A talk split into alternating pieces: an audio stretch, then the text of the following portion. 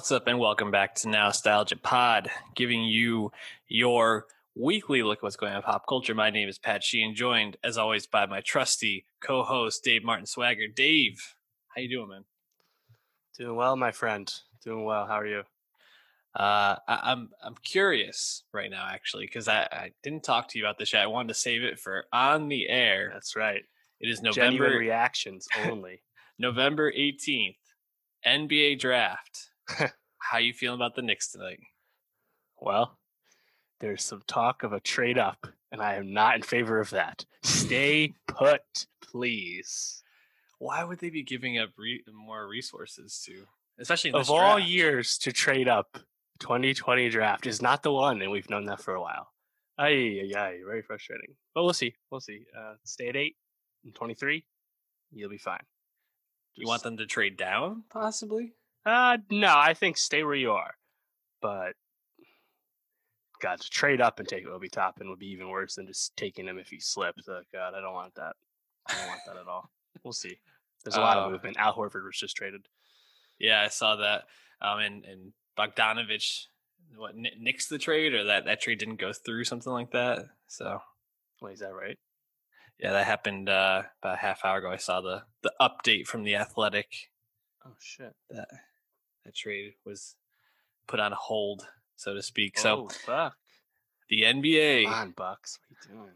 moving and shaking. Uh, you know the the the stoppage or like the halt going off has been very entertaining a lot of speculation um and you know dave every once in a while will pop on here with someone a little bit more well versed in the nba world than i to give his take so perhaps be looking out for that if something interesting happens but we have a couple interesting things to talk about this week so hit that subscribe on youtube.com slash nostalgia pod or go to soundcloud.com slash nostalgia pod to follow the podcast any way you want to because we're going to be talking about 2 Chainz today uh starting in the music world with our guy 2 Chainz who i mean i think the last time we talked about him was i mean was album last year Rap or Go to the League which is an album Correct. we both found pretty enjoyable felt like hmm maybe 2 Chainz uh has a little bit more uh range than we thought he did maybe his Mhm. ceiling's a little bit higher than than we thought it was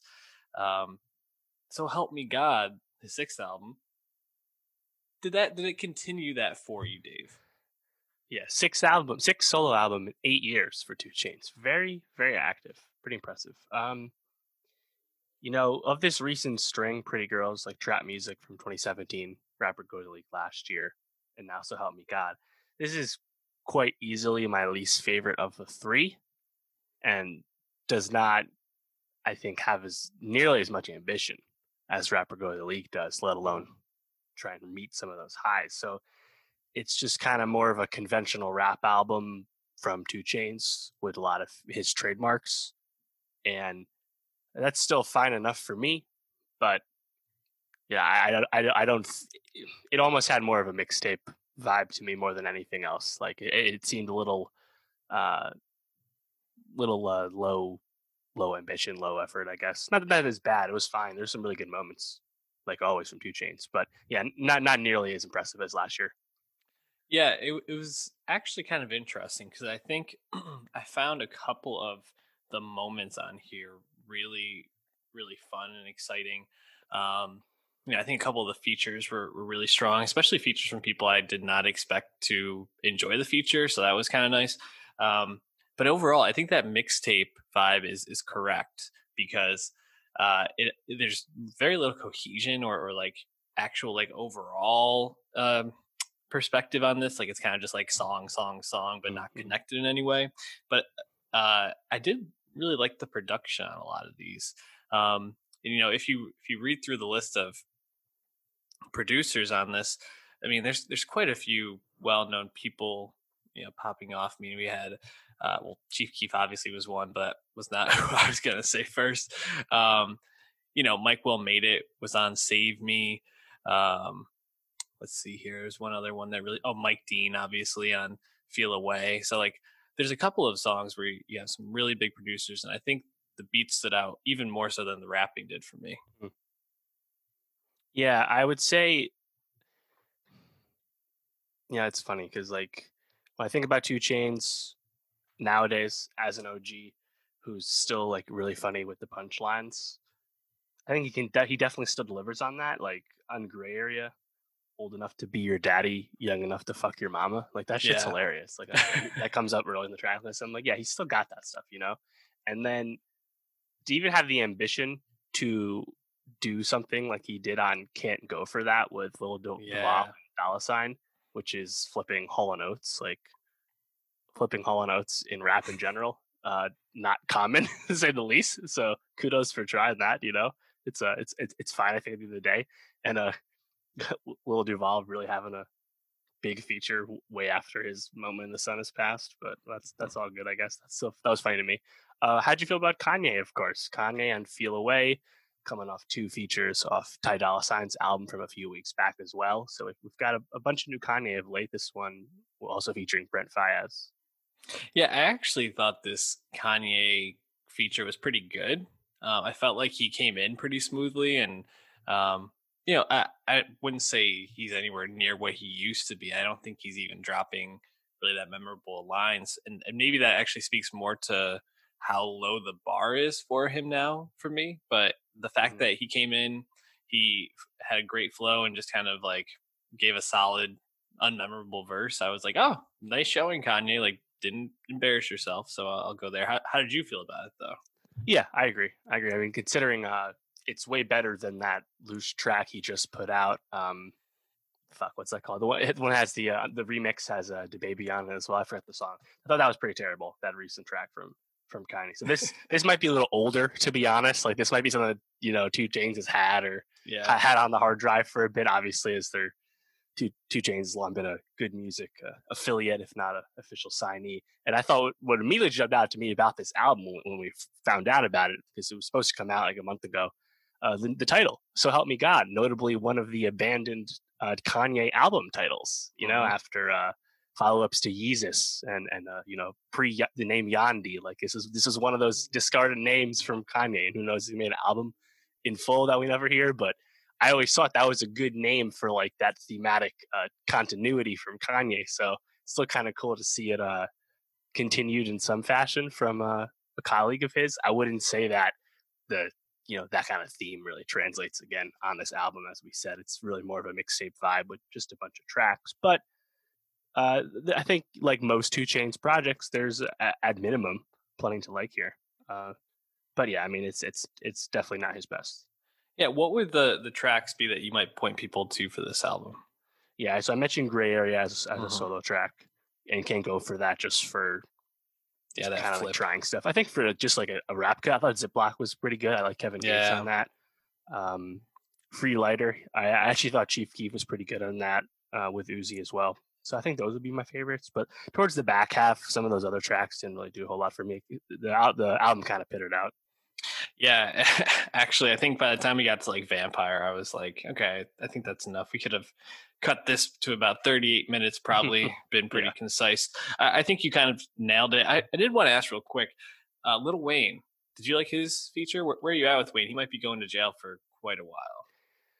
Yeah, I feel like I've heard that before, though. Is he really going to go to jail? like, unlikely. But yeah, yeah, he's facing some some new charges as a as a felon. Not not great yeah. for him. Um, yeah, like Little Wayne is like Eminem to me these days. Even if he actually is kind of good, I'm just like so biased and like over it with him that I just turn my ears off. I feel like, but he's still technically proficient and energetic. You know, that's something I guess.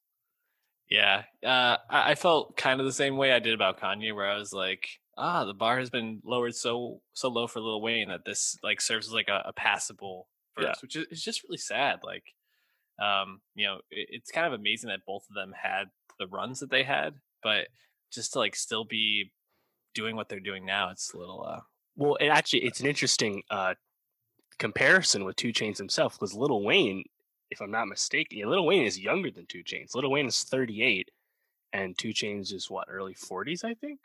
Two yeah. Chainz is 43, and 2 Chainz just feels leagues uh, better and coherent and in command of his artistry than Wayne these days. You know, totally. Yeah.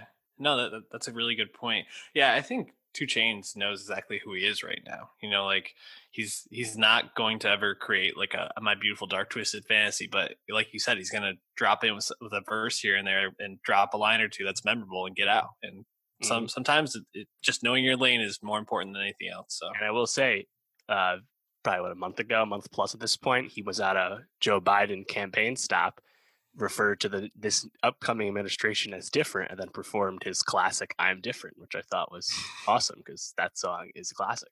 Yeah, that is a that is a classic.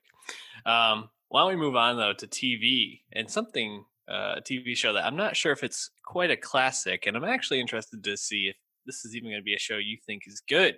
Industry on HBO, um, the uh, the newest uh, HBO uh, mini series, yeah. uh, eight episodes, created by Mickey Mickey Down and Konrad Kay. Um, you know, looking at basically like stock trading and and mm-hmm. the mm. the Wall Street of, yeah. of London, investment so banking, I think yes. specifically investment banking in, in London, and you know, starring like a lot of people people don't know, which is kind of cool too. That this uh, has a lot of young stars. Uh, headline mostly by Myha'la Herrold. Yep. My Hala. Myha'la Herrold. Myha'la? Yes. Yes. Mm-hmm. I know the, the, exclamation point threw me off. Um, as Harper, mm-hmm. who's like this new intern or, or new hire and kind yeah, of they're like they're like recent grad. I think I think I think that the the pilot pitch is pretty effective, right? There are all these recent grads that fought tooth and nail to get a start at this prestigious fictional investment bank in London, and now they're on in the six month like trial period where it's they'll find out based on their performance if they're actually hired as full time permanent employees, and that pressure cooker uh, is mm-hmm. immediately turned all the way up as we see in the first episode, first two episodes. So I think that like initial hook of like just kind of being thrown into this high stakes financial world as someone in their young 20s like I, th- I think that's really effectively communicated right away mm-hmm. uh, i mean me and you we're not we're not veterans of the uh, of high finance or anything but i think it's notable that mickey down and Konrad Kay who are first time showrunners are actually veterans of that world so mm-hmm. they seem to kind of be bringing really some semblance of of realism or expectations you know I, I think the show definitely is going for it all pretty quickly but I, I have been entertained so far. I'm I'm curious to see more because it, it, it's a little different of a vibe. It's not like you can just pin this down as oh that's Succession, you know. It's uh, I think it because and it's it's also not as comic as like Wolf of Wall Street, right? It's almost more like I don't know, like societal, right? Like they kind of like they they kind of like examining their lives and what they're doing in this pursuit of money and what they're doing to themselves. Like I don't know how deep it'll actually get and if it'll achieve all these things, but I, I like how it started. Yeah, I, I do think that the setup is effective. I think I almost want to see more of stuff going on at work um, because uh, I, I don't know. I I don't really feel super invested in a lot of these characters outside of Harper. Um, you know, there's uh, there's a lot of different things going on, right? So you have the the one guy who's like a total party like party playboy basically yeah, who's going out every literally night. just ketamine in the first episode. Yeah, and then goes to a work meeting the next day. Like, good luck, man. Yeah, insane. But I also feel like that's probably fairly realistic, knowing some people in, in, this world in New York City. Um, you know, and and uh, you know, kind of looking at, at these other ones, like there's the, the, the gay couple that's kind of secret about their relationship and seem mm-hmm. to be kind of having some weird eh, i don't know uh, ups and downs in that relationship not really sure where they're at with each other um, there's the the girl who is uh, feeling uh, un, unattended to or uncared for by her boyfriend and is kind of flirting with this guy at work and uh, i found that interesting but mm. um, you know i don't really find myself like caring too much about these characters but the time i do care is things like harper totally crushing the the pitch at dinner and, and like the after effect of that yeah. or or the the scene where they're at the the party after um, after the second episode and that one guy is like being a t- total dick and harper like stands up to him and right. then uh, her mentor steps in. I think his name's eric uh, yeah. steps in and it's like those are the moments when i'm like all right this is like i'm i'm in it. I'm watching right now. The other times like it's kind of just like the back and forth. I'm not like super into yet. Maybe that will come along further, but I'm wondering if you have that same investment or if I'm yeah, I think Harper by far is the character you had the most investment in. Like I'm already like feeling the the dread about when they inevitably find out about her uh, falsified college transcript. Shout out, right. shout out to SUNY Binghamton, by the way. Um, like they're, they're laying a lot on with her, right? Like, oh, she also happens to be a black person at in this predominantly white workplace. It's notable that there's a lot of diversity in the, in this fictional firm, mm-hmm. and that's great for on-screen representation, you know. Um, but I don't I don't actually know how realistic that is for investment banking. Um, but yeah. like it's very noticeable, right? There's like a, like a, a lot of like diversity uh, on the front. Yet she's still facing uh, or hearing about people having kind of more stereotypical like racist thoughts about her employment and her qualifications and stuff. So we'll see again. We'll see mm-hmm. how far they take that kind of stuff. Um, I definitely liked Ken Leung as Eric, her mentor. Um, I believe he's a veteran of, of Lost, probably most notably, but kind of I like that energy he's having. Right, it's like low key, like Matthew McConaughey a little bit. Yeah, Wolf of Wall Street, his his famous cameo, right, where he's like holds her the bat, gives her the bat, you know, don't forget how this feels, blah blah. You know, he's like he's he's gonna start pounding his chest soon, I'm sure. Yeah. No, I, I think what makes him a little bit more like relatable as Eric is he does have that vibe, but also kind of like that sweetness, like that that conversation where he loses that client, right? Because he was like a, a dick to his wife when they were out on some some dinner before. Mm-hmm. You can see him like actually internalizing that and um, kind of like stepping in later. So you kind of see that this is a character who's going to be like that he's a dick at his core, but kind of a nice dick in the long run, eh, which you kind of need, I think, to to succeed in that business in some way. I'm also interested to see what comes back around about the like sexual assault basically that happens to Harper in the first episode with that client who she mm. makes her first sell to. Uh, you know, it's interesting because the first episode is directed by Lena Dunham. Yeah, and um, you know, I, I, it sounds like she might have some sort of like producing or like her hand into kind of like what comes out of this moving forward, at least in like maybe just a collaboration or yeah, whatever role. I think she was billed as like a top producer when the show was announced anyway. And I wonder if, if that's gonna come back around at some point or that's just kind of gonna be a one off as like something that women in, in this industry deal with. Um I don't know, it kind of just like came and went and wasn't ever really addressed again. So a lot to like there's a lot of balls in the air. I'm just interested to see which ones they actually hit on, which ones they don't.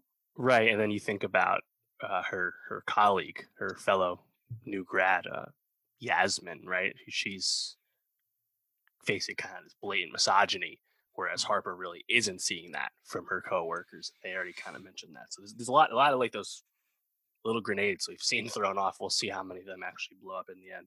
Um, speaking of Lena's direction, I, I I really liked how that first episode is shot and like the visual style that's continuing the second episode like it's like you you, you feel like you're in a real place like it feels kind of real realistic and like those kind of close-ups on everyone like I, I liked i liked the visuals we're getting there and then you combine that with like kind of like the rhythmic like synths that they kind of throw in mm-hmm. from like scene transitions and stuff like I, I, think i think the vibe is, is setting in nice you know and also I, I've, I've feel like I remark on this a lot with with like business related shows when they do it, but industry doesn't like hold your hand about knowing like what the fuck those finance jargon terms mean, right? Just go with it because it's not to the mm-hmm. point. The the vibe right. and the feeling and the themes are communicated well. And that's actually what's important for the audience and, and, for the success of the show. So like that, right? Like I don't know what the fuck five beeps means, right? But right. please keep saying it. It sounds great. Yeah, no, I, I agree. I, I think I think there's a lot to like about this show. I'm hoping right around like the middle of the season it really hits its stride and takes off for a great final stretch. I'm yeah. hopeful about it. So, any last thoughts before we move on to some movies? Uh, there was a Joji Gimme Love drop in know. episode two, was it? Yep. One or two? Episode uh, again, we've remarked that HBO dropped the ball not using a Joji song for Run, the title track, the title song. Yet they used it in this. Uh, man, what could have been. Also, I really like Eric. He had this line, one of his first scenes, where he's like talking about going to the restaurant Nobu. Then he like clarifies to go pre 08 Nobu. It's like, man, like you can tell, like there's a lot of there's a lot of care, I think, to, yeah. to the finance vibe going on. So I, am in. Um, we'll, we'll be checking back with that as the season winds down. But why don't we move on to a uh, movie that just came to video on demand? Dave, did you see this one in theaters though? Personal History of David Copperfield. I, I, I wanted to actually. It was it was one of the first movies to like open back up theaters like the week mm-hmm. before Tenet came out, and it it left the theaters around me kind of quickly, and like I had been strategic, like looking to go last minute when no one would be around, and next thing I know, really wasn't playing by me mm-hmm. anymore, mm. and it was all like reruns of like you know Hocus Pocus and Jurassic Park and shit, you know. So I never, I wanted to see it and I didn't actually get to it. So I waited till VOD as well. It just came out yesterday. Well, and now that you've seen it, do you think Dev Patel as the title character, David Copperfield, is a good casting? Do you think he brings something to this movie that uh, really elevates it to being a good movie?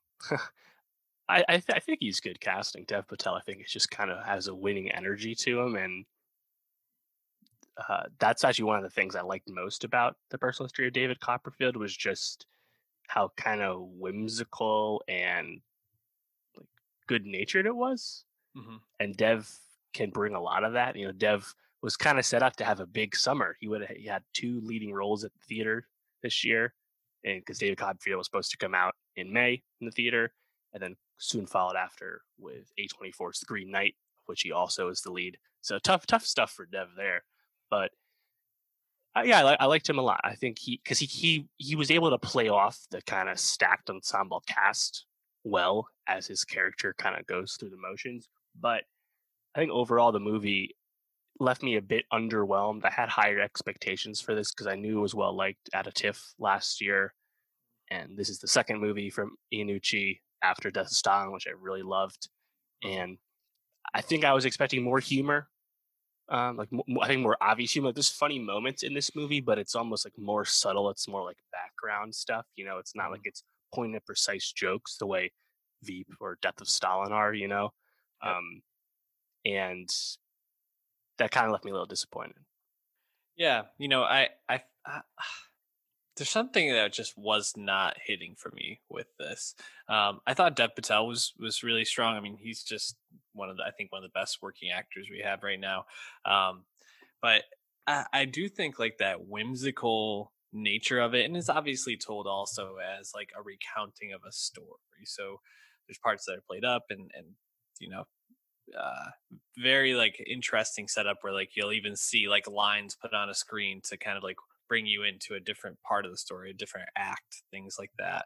Um, and I think, uh, in, in just kind of like processing out loud, the the part that I found myself not really um, vibing with was there was this like almost like uh, I don't know, like young adult, uh, adolescent feeling to it that I, I almost felt like this was a movie that almost could have been made for kids if a hmm. couple of things had been like changed. you know, too familiar to Enola Holmes in the beginning. Yeah, a, a, little bit, and I, I think I just was kind of left like, uh, is this movie really for me? I don't don't really know. Uh, and I also do think my expectations, be, this being an Iannucci movie, um, were as you said, for something that was going to be a little bit more like snappy, a little bit more like chippy, and it wasn't really that. No. And so obviously this is based off of David Copperfield, the famous Charles Dickens novel. Mm-hmm. Have you read that one? I have not read David Copperfield. Like I knew the name. I obviously knew it was one of his yeah. big titles, but like I, I wasn't familiar with it. Like, you know, Tale of Two Cities, Oliver Twist, Christmas Carol. Like I feel like he has more famous works. Oh, for sure. Um, for the amount of times I've read the other ones, I, I, I can't recall if I read this. The story doesn't ring a bell to me. And, you know, obviously it's about this like orphan um, you know, mm-hmm. or child that was orphaned and sent all around, goes on these adventures. Uh, you know, becomes becomes an author, things like that. So, I think like you know, kind of the trials and tribulations of youth and the coming of age stuff. That's probably from the source material as far as we know what we know about Dickensian works. Right. So it doesn't feel like uh, Iannucci reinvented the wheel all that much. Obviously, there's colorblind casting throughout this, which I, I really enjoyed because again, Dev Patel is a very winning presence, obviously mm-hmm. leading man uh, type actor, and you have really funny like supporting work from people like Benedict Wong, for example, mm-hmm. who I thought mm-hmm. was just really funny as this yeah. drunk fuck, you know, like uh, throughout. I, I really like the casting, but yeah, I yeah, I yeah. was let down because this is something I'd really been looking forward to. Um, you know, and it, it's it had been in limbo, you know, because this was a movie that was put out in the U.S. by uh, Searchlight, formerly Fox Searchlight, and it had mm-hmm. been in limbo since the Fox acquisition. And everyone's kind of wondering what's Disney going to do with this movie. Are they going to dump it on Hulu? Are they going to sell it to someone else? And they're like, ah, you know, we'll just send it off to die uh, when theaters open up. And I actually looked; it made like 13 million or so worldwide. Wow. I think 12 million of that, or 11 million of that, was world uh, not in the U.S. But mm-hmm. uh, so it made it made a, a, little bit of money. But yeah, yeah it, it, I I just felt like I don't know, like uh, the plot just kind of lost me a little bit. Like I just had a hard time being interested. Yeah, and, and like again, like all, all, the parts that I knew about it coming in, and and even like seeing the scene, I'm usually kind of entertained. But you know, this is obviously set in Victorian England, but like if I want something like that, I, I almost wish it had like a real sense of humor the way Emma does, the Jane yeah. Austen adaptation from earlier this year. So yeah, it, it um it let me down. You know, I, I've been trying to think of what movie the like I get the vibe of from this, and it the movie I think that comes to me is um, the Willy Wonka and the Chocolate Factory, but like the newer one, the Johnny oh, Depp. It geez. gives me that feeling of, of, like before they go to like the Chocolate Factory, you know. And I, I mean that, that one's a little bit dingier. This one's a lot more like brighter and whimsical, like you said. But just kind of like the overall like the beats to it and just like the the general sense of what they're going for feels like that and um you know i think especially when you have as many talented people working on this i mean you have Tilda Swinton, Benedict Wong, like you talked about, Ben Whishaw. Mm-hmm. Um, it, there's a lot of big names. Hugh Laurie, yeah, Hugh um, Laurie. Obviously, I forgot Peter um Capaldi um, and Gwendoline Christie. Like it's it's truly loaded. Yeah, you you expect this to to be something you're going to be talking about a lot. And in the end, I feel like this is just pretty forgettable in a lot of ways, which, you know, thinking about Iannucci coming off of Stalin, you know, and, and then Veep ending goes to Avenue 5 and this, it just is, it's not moving in the right direction. No. No, sir. Sure. Um, you know, going back to Benedict Wong, though, the moment when he keeps trying to get a drink, and they uh, Tilda Swinton's character keeps like stopping him, and then Hugh Laurie and David Copperfield run by and like, oh, just have a drink. Like, I know how much you love this. yeah. that was one of my favorite moments of the whole thing. Yeah. I, I also like the bit about how uh, David just lets people call him whatever he wants and his nickname changes like every like 20 minutes. Like, yeah, uh, you know, like, stuff like that. Like some of the continuity with the characters, I think is done well. But the, I think the overall narrative, I just thought it would grab me more than it ended up doing. Yeah. And I, I think because of that, the third act um, really fell flat for me. Um, found myself just like wanting the movie to be over, unfortunately, which, you know, um, not they they can't all be hits, right, Dave? That's right. That's right. We tried. But I'm wondering, was The Nest uh, the the newest uh, movie featuring Carrie Coon and Jude Law in the starring roles, uh, directed by Sean Durkin? Was this a hit for you? Uh, it's also like an incomplete for me. Okay. Um, I think the nest starts really, really strong, but also fizzled out a little bit, unfortunately. But you can also tell that there's just more competent filmmaking at the helm, right? Mm-hmm. Like no shots at Iannucci, but Sean Durkin. This is only a second film. His first film from almost ten years ago was a big Sundance hit, and this also premiered. Sun Nest also premiered Sundance earlier this year. But just from the jump with the nest, you you watch like those camera pans, you notice the like piano score drops at mm. times, and you can tell there's a lot of like care going into it. And then, of course, is anchored by two, I think, really committed performances from Law and mm-hmm. Coon.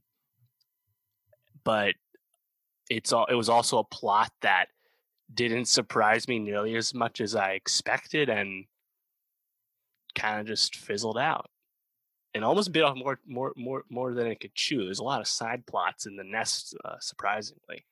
Um, I, I, I liked I liked uh, I liked enough of it, I guess. What do you think?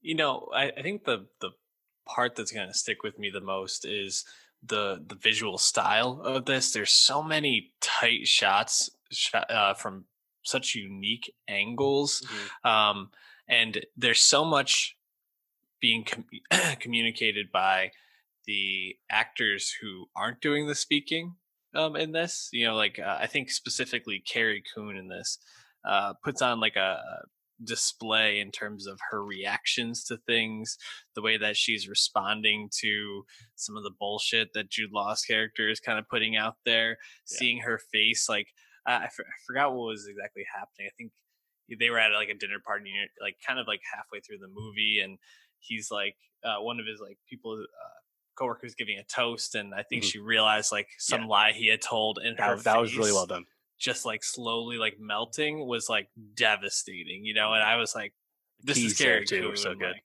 yeah, it's like Carrie Coon, like totally like showing out. Um, or like the scene with Jude Law with the the cabbie near the end of the movie when the cabbie's mm-hmm. like talking about what we as you know what people uh, being parents need to do, which is try to give him a better life. And then he's mm-hmm. like, well, "What do you want? What, what do you want?" Then he was like, "I don't know." And like just like that scene was so well shot and like you know the the cabbie not having a, a face that you can see in the shadows and like really like being this like it's metaphorical but like i think it done in a tasteful not super over the top way was really really strong like this confrontation of himself almost so um I, found some of those moments really good but overall i think i found myself feeling a little bit like listless and, and almost like expecting something else to happen. Like it had almost kind of like a horror dread vibe to it at, at points. And I was like, is there something else going on here? Like, am I missing something? Left me a bit confused at times. Yeah, I feel like the audience is a little ahead of the the characters at the end of the day, right? Like you realize quickly it's a marriage that's going to fall apart. And the big main source of that is going to be Jude Law is a, playing a character that just spins a yarn. Yep. And it's done in his whole life, evidently. Pathological liar. Yeah. And you see you, you see the latest yarn be spun before Carrie Coon's character and other people like actually realize it and openly acknowledge it. So it I it, it felt too simple at the end of the day for me. And you know, they, they, there's there's some really good scenes between Carrie Coon and Jude Law, but I was kind of expecting like a true like Peter, the way like Scarlett Johansson, Adam Driver fight in Marriage Story, for example. Like I, there was no like actual big blow up moment. Like, mm-hmm. like the separation kind of happens almost mutedly at dinner when she just walks off, and then you get that great scene where she's just dancing her uh, anger away in yeah. the bar by herself, right? But um, yeah, it just felt like there was like kind of a spark that we lost at the end of the second act. Yeah, it it was interesting because um, I think there's a lot of a lot of like undertones and subtle messages that are trying to be portrayed by Durkin here, and the, you know, I think the one that fell most flat for me is whatever was going on with the the son, who almost feels like an afterthought in a lot of this.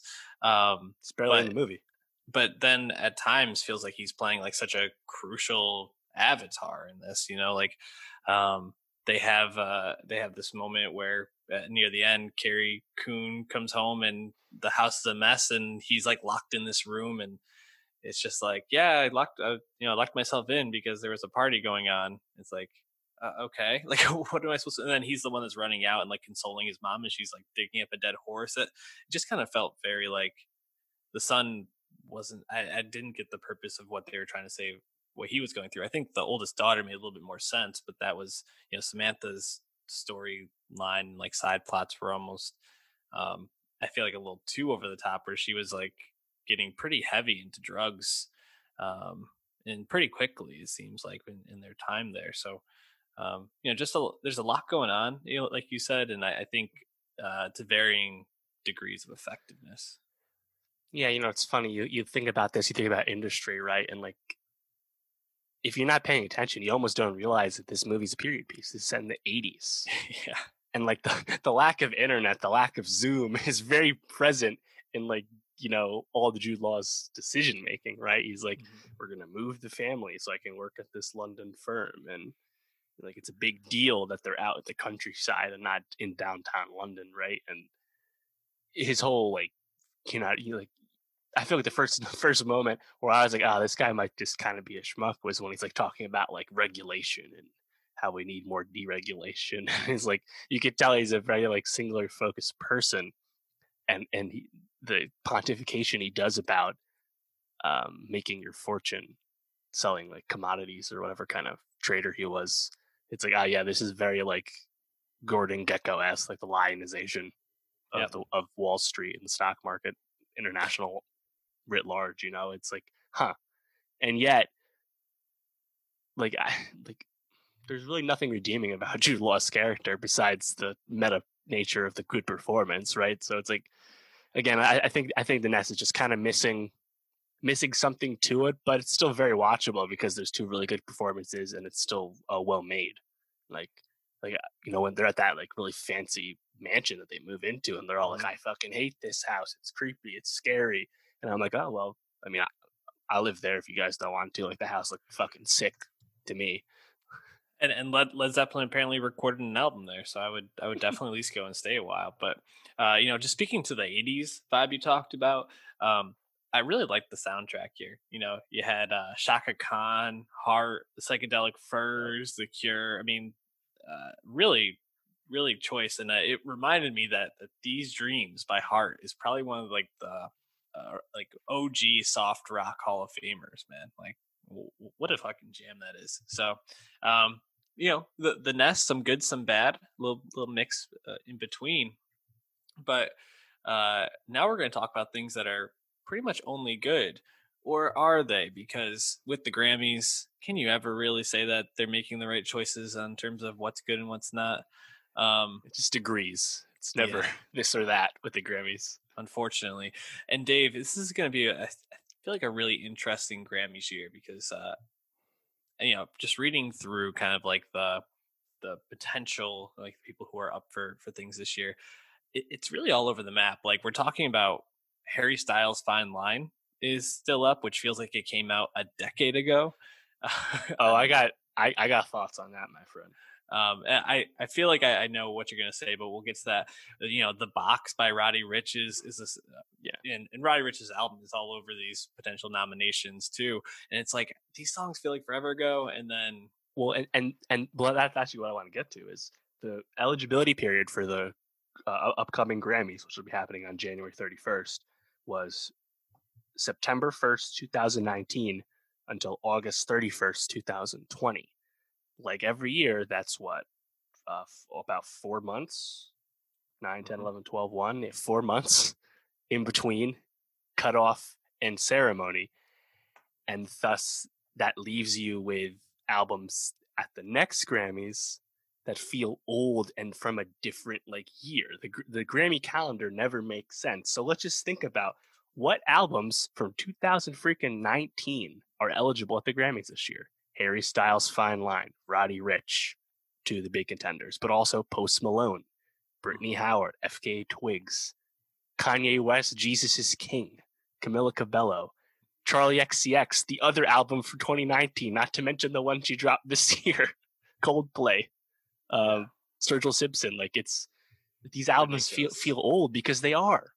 And and and Post Malone, his album came out one week after Lana Del Rey's album, but Lana Del Rey made the cutoff, so we she was nominated at the, at the ceremony we already had. It's like, oh man, like they got to fix this calendar. It's bad. It's just, it, yeah. it, it's it does nothing for anyone. It, it's not instruct uh, instructive, you know. Like the box yeah. from Roddy and Harry Styles, like those songs did permeate into this year right? I acknowledge that, but I, I, just don't. I just don't think it, it, it's a smart way to organize this. It almost feels like the Recording Academy, like we have to have a cutoff that's far enough away that we can make these decisions. But like movies and TV, it's not nearly as big a gap for Emmys and Oscars. So you got to fix this shit. Yeah, and you know the the natural thing feels like making like January 1st, the cutoff, or even December 1st, because most of the time you're not getting many like big albums between December and middle of January. That's kind of when they, yeah. it starts back up. So it almost feels like there's like a built in thing, but you know, if, if we know anything about the Grammys, that they'll like shoot themselves in the foot. Um, I, I was thinking, why don't we start with uh, probably the category I'm most interested to talk about, which is best new artist. Oh God, it's another one.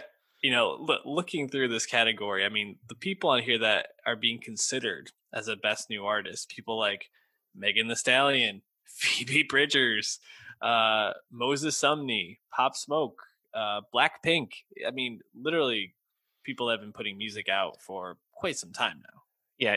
So I had similar thoughts. So I decided to look up what the fuck the criteria is for best new artist. And the criteria, like everything with the Grammys, changes over time, titles change, blah blah blah. But right now, it's an artist must have released a minimum of five singles slash tracks or one album. Uh, Okay. or and also sorry they may not have been entered into this category more than three times. You can be nominated for best new artist multiple times which feels very antithetical to me. Megan Thee stallion notably was nominated last year and was not selected.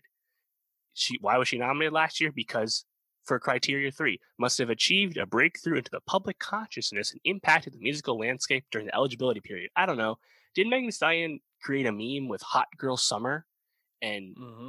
have a ton of viral success last year off of Fever mixtape, which was great. Yes, yes, that happened. Why is she still a new artist? Yeah. It, it, it's idiotic. And then, like, you even think of someone who's a little less famous, like Phoebe Bridgers. Um, she's been incredibly impactful in indie rock for several years now, about as impactful as it gets these days. Yep. So why is she new? Doesn't make sense. I mean, even looking through even further down the list, um, King Princess put on an album I believe like two years ago that was really well regarded. Kaytranada has definitely two albums that are top notch, and he's just now a new artist. You know, Uh, and you think about the calendar, right? Like, uh, Kaytranada's last album came out what early de- December 2019, I think it was the Mhm, last something one. like that, yeah. But that was his second album. hmm Shouldn't that cut us off already? Like, Yeah. Uh, was it 99.9 percent, whatever the first one was called? That that should have been it. That that should that was the eligibility period. We second album from Kaytranada. No, sorry, you're not new anymore. Yeah. People like you. People people talk about Kaytranada. He's he's he's made it. He's not new. It's it's uh definitely just feels very nonsensical and just kind of random. But um, who who do you got? Who do you think Yeah. will will get the nominations for this category? Right. So along those lines, there's been talk that like they're kind of fudging the criteria for this year. So it seems like they're gonna put Megan Thee Stallion in, whatever. Yep. Anyway, seems like Megan Thee Stallion's in the mix. Phoebe Bridgers Mhm. feel safe. Uh, Summer also Walker. Summer Walker, Doja Cat. They, Mhm. they make sense. You know, I'd, I'd like to see uh, Rina uh, Sawayama. You know, she's really popular, but not nearly as famous. That'd be really, I think, inspired pick. They've expanded this category to include eight people, so I think that's a wide breadth of recognition Mhm. especially if you pick actual kind of new people and not like certified stars already like Megan. But Yep. um, you know, I, I saw people throwing out Joji, another one that Would love my, that. Made my eyebrows raise. A, new, but I guess Right. he's still kind of new going to this criteria, so that that'd be great. You know, Um, Fike fits as well, and I think the big one is will they nominate Blackpink for Yeah. best new artist? Blackpink played Coachella in the spring of 2019, but I think they still count. And you know, they haven't released a whole lot of music for what that's worth, but they're global superstars already. But they, I think they really want this recognition. So, you know, tough to tough to say that they don't actually count. Yeah, you know, you named off a lot of the ones I had. A couple I just wanted to throw out there, and and this one maybe I'll start by asking you. Pop Smoke, think he's gonna get that nom? Yeah, I don't think that's a good idea. Best new artist kind of has an aura of, you know, the the prequel Star Wars meme. We'll watch your Mhm. career with great interest. Yeah, Well, you can't do that with Pop Smoke. He's passed. like right. I I think that that's kind of disrespectful. Actually, Mhm. it's like it's like a backhanded compliment. But because if again, Pop Smoke made cultural impact last year in rap, but Mhm. the Grammys didn't notice that, of course. But if if there's one thing we know about the Grammys that they will do something they'll put their foot in their mouth. I could see that this being it. Um, I I actually am gonna predict that Morgan Wallen, who's been a uh, rising young country star, you know, we, we talked about him a couple of weeks ago because he was supposed to perform on SNL and didn't follow COVID regulations. Um, he's he's been rising. I think he'll he has a good shot, and also Finneas. You know, last year Billie Eilish cleaned up and Finneas was up there with her, and I, I just get the the sense that they're gonna probably want to get the Eilish people involved in some way. Yeah, yeah. I was thinking like in other categories, Billie had some loose singles come out during this year that would feel awfully ham-fisted to me to give like top tier award nominations to. Mm-hmm. And Finneas is kind of the same way. Like this is not an acknowledgement of Finneas's songwriting and production ability that he does for his sister. This would be him as a solo artist, and he mm-hmm. has only a handful of songs to his name, but also right. they haven't made actually that much of an impact. Like the criteria of best new artist impact, I don't think Finneas the solo act has actually uh, deserve, earned that, in my opinion. No, I, I agree, but um, I, I could see the Grammys just yeah. wanting to get that name up there. Eh, honestly, I'd be happy with this category. Uh, you know, if outside of Megan and you know Phoebe Bridgers, who we kind of expect to get nominated, if we get Moses Sumney and Blackpink in there in some way, put whoever else you want in there. Like recognize like the real talent. Um, all right, why don't we move on to a different category? Why don't we do um, why don't we do best rap album? You know, I think it's uh, interesting because when mm-hmm. looking through this category, uh, the first question that comes to mind for me is how many posthumous nominations will we get here? You know, we have Mac Miller, um, who I think might have a shot. Uh, Juice WRLD mm-hmm. is mm-hmm. potentially in the mix here. Um, you know, I think if we even look a little little bit further down, there's uh, there's one other that came to mind that I'm not seeing right. And Pop Smoke, of course. Yes, Pop Smoke. Thank you. Um, so, well, how many do you think we're gonna get? Zero, one, two. Mac Miller was notably nominated for Swimming the previous or two Grammys ago. Mm-hmm. Yeah, two Grammys ago, and I could see that, but I'm gonna, I, am gonna say no. I, I think thinking about the spots, right? Like Roddy Ricch, clearly a lock mm-hmm. for this category. No problem with that. RTJ. Run, Run the Jewels four better freaking get nominated. I don't think RTJ three was even nominated if I remember right. But like, I, I think that that's pretty safe. Also, Lil Baby's, My Turn. not as high on that album as a lot of people, but I think that's pretty safe given the year Lil Baby had. Megan Thee Stallion, Sugar, maybe. I'd rather they just recognize the the songs for her, like Savage. I expect to get nominated. I don't know if you need to acknowledge that project, but mm-hmm. maybe you know since the well the campaign does. Obviously, her, her technical debut album comes out this Friday. Um, so that leaves you at a few more spots, right? I think Roddy, RTJ, Lil Baby for sure, maybe Megan. That leaves you with one or two more.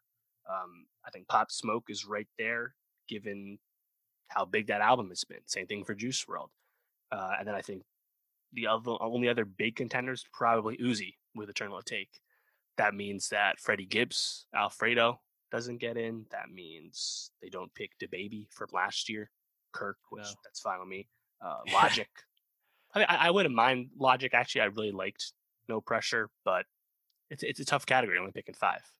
Yeah, it is a tough category. I I hope my my big hope is that Run the Jewels wins, and if we get one surprise nomination, please make it Alfredo. Like, yeah. please just like, or one of the Griselda guys, maybe if they pick Benny the Butcher, some Grace of God. I, that, those right. albums are not famous enough, but like that would that would be great. I'm not worried about Eminem getting in. I feel like they've they've they've actually stopped doing that. Moved thankfully, on. which is good. Um, I, am gonna predict my guy that. Polo G to get it, but I don't think that's yeah. happening my, my last prediction is I do think Mac gets nominated for this category, and there's like a, a celebration for him, so to speak. I, I think that's part of the thing, right? It's like you have three really high profile posthumous rap albums. Mm-hmm. How do you nominate one over another? Yeah, I, I, think I think it's a fine line to walk.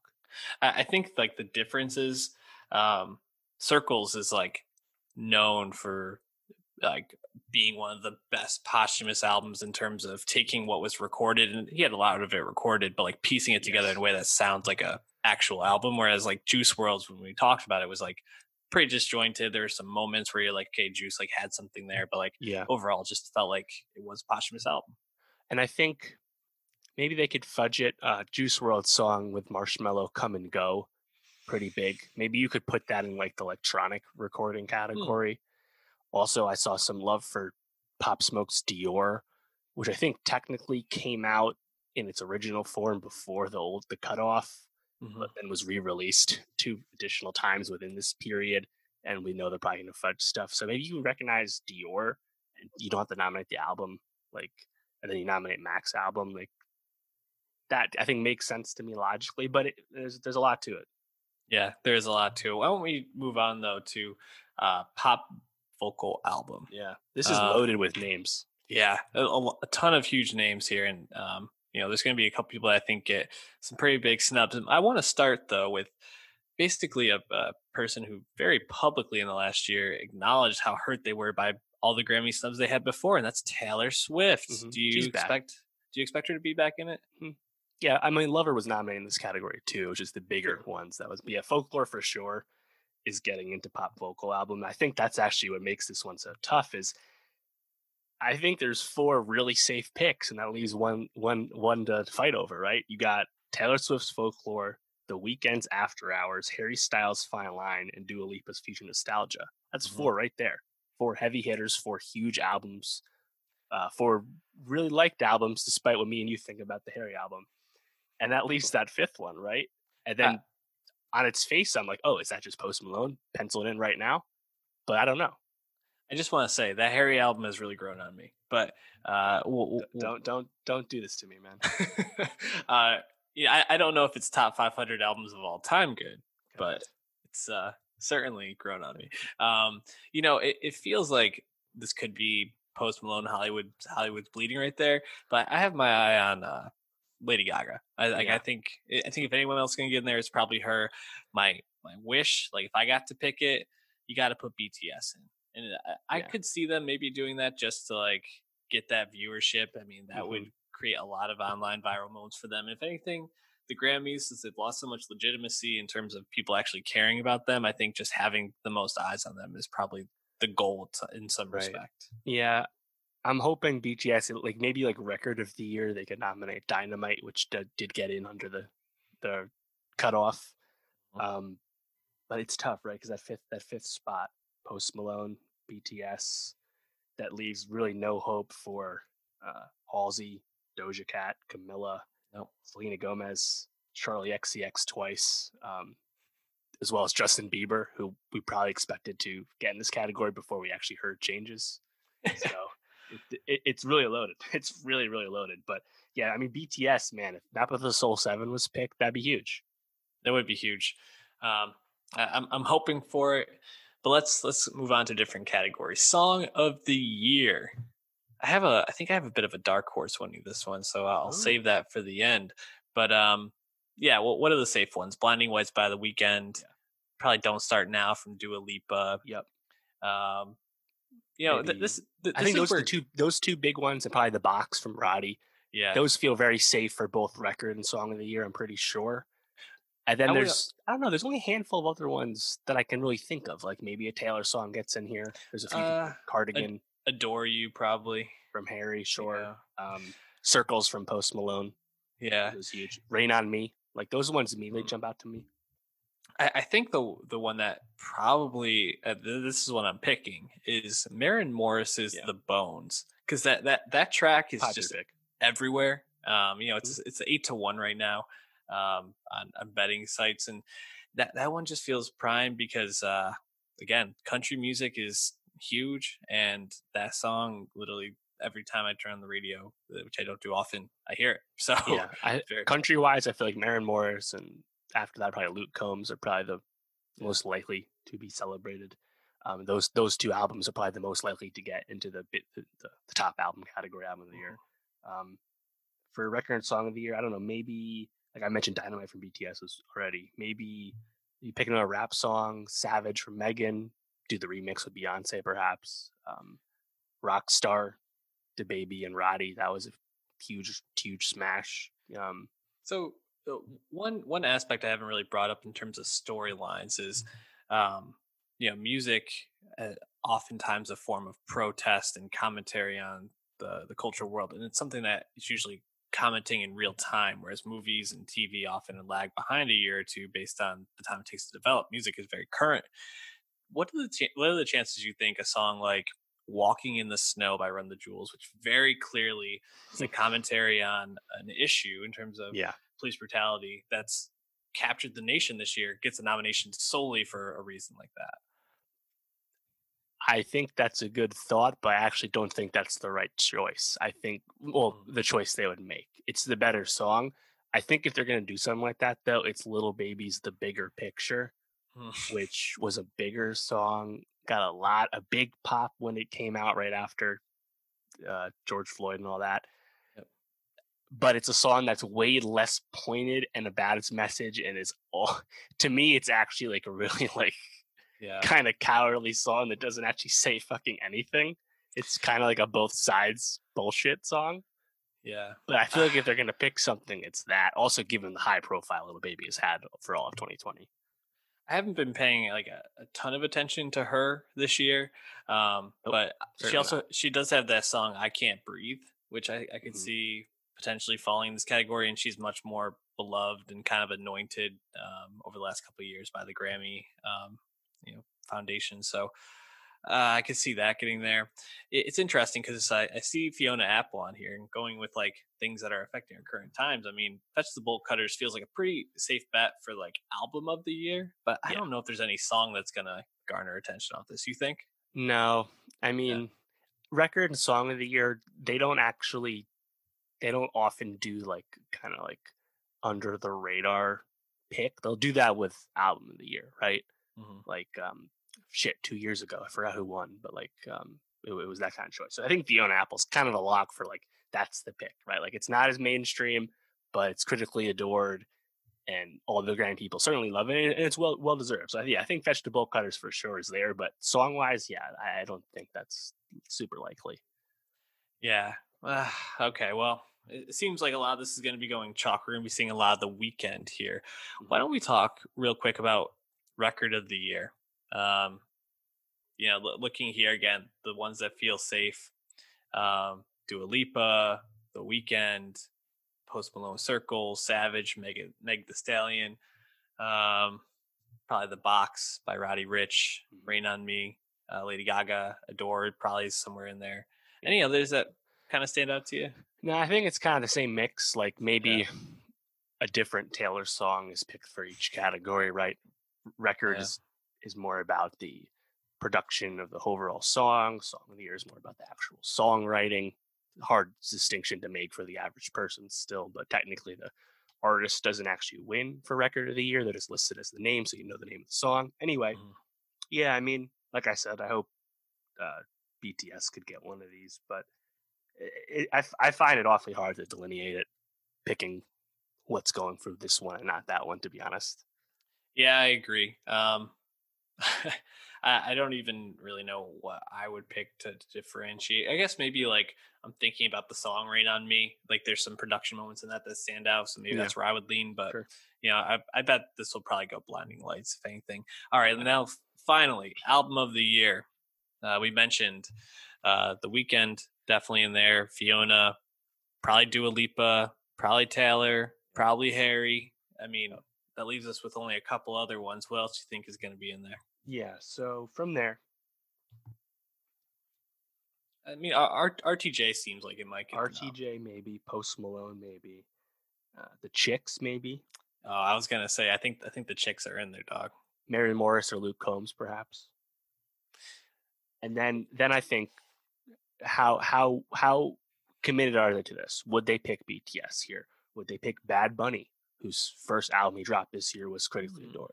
Burna Boy, Twice as Tall. We know that'll get a Best Global Music nomination, the new Yep. name for world music. Um, but would they actually acknowledge it in the big dogs? As we said la- uh, earlier this year when we talked about the ceremony in uh, January or February, whenever it was, um, a black person has won album of the year like once in the last decade or so. When Bruno Mars won, um, to even nominate a Bad Bunny or a Burna Boy or BTS is very big change. Yep. It speaks to changing attitudes and um, I think more of a recognition of the global enterprise that is uh, music consumption now.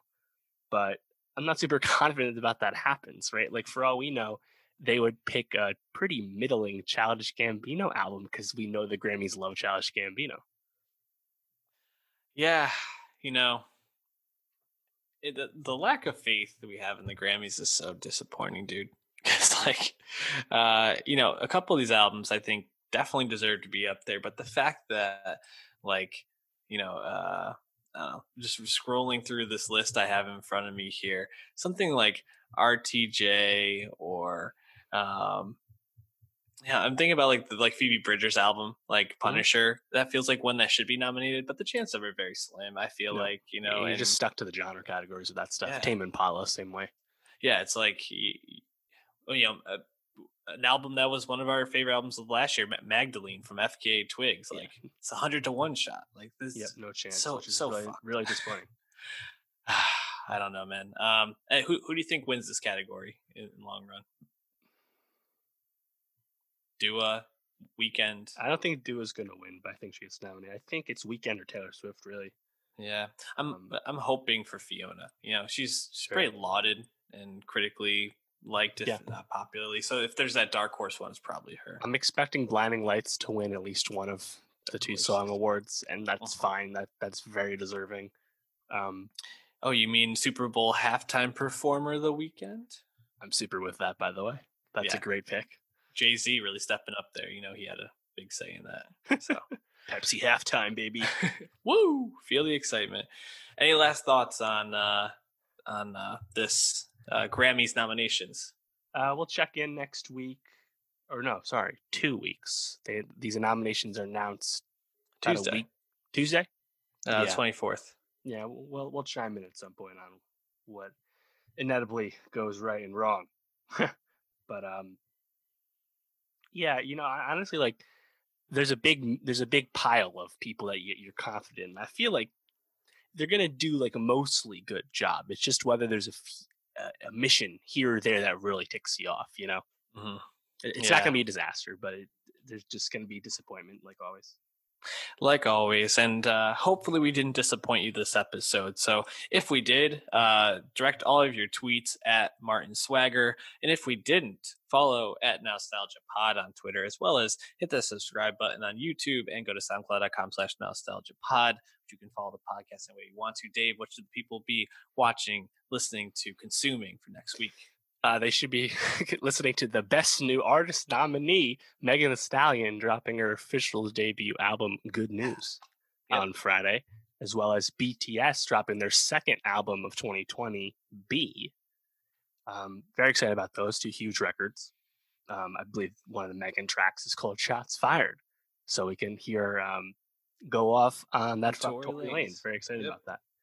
And we're also getting the start of Steve McQueen's Small Axe anthology series slash anthology film series, kind of like a Black Mirror. Some of these are more feature length. Again, the first one on Amazon, it's BBC and Amazon. Amazon here. First one called Mangrove, which was actually shown at New York Film Festival. And it's supposed to be great. So I'm looking forward to that. I'm happy that we're getting a five week run of this as opposed to the Black Mirror, here it is all at once drop that Netflix does. So that's good. And then there's also uh, a new movie from Aneesh Chaganty, who we remember from Searching a few years back with John Cho. His next movie, Run, is a thriller with Sarah Paulson. It's supposed to be really great as well. That'll be on Hulu on Friday. A lot of stuff to watch, a lot of stuff to listen to. Stay tuned to Nostalgia Pod, and we'll see you next week.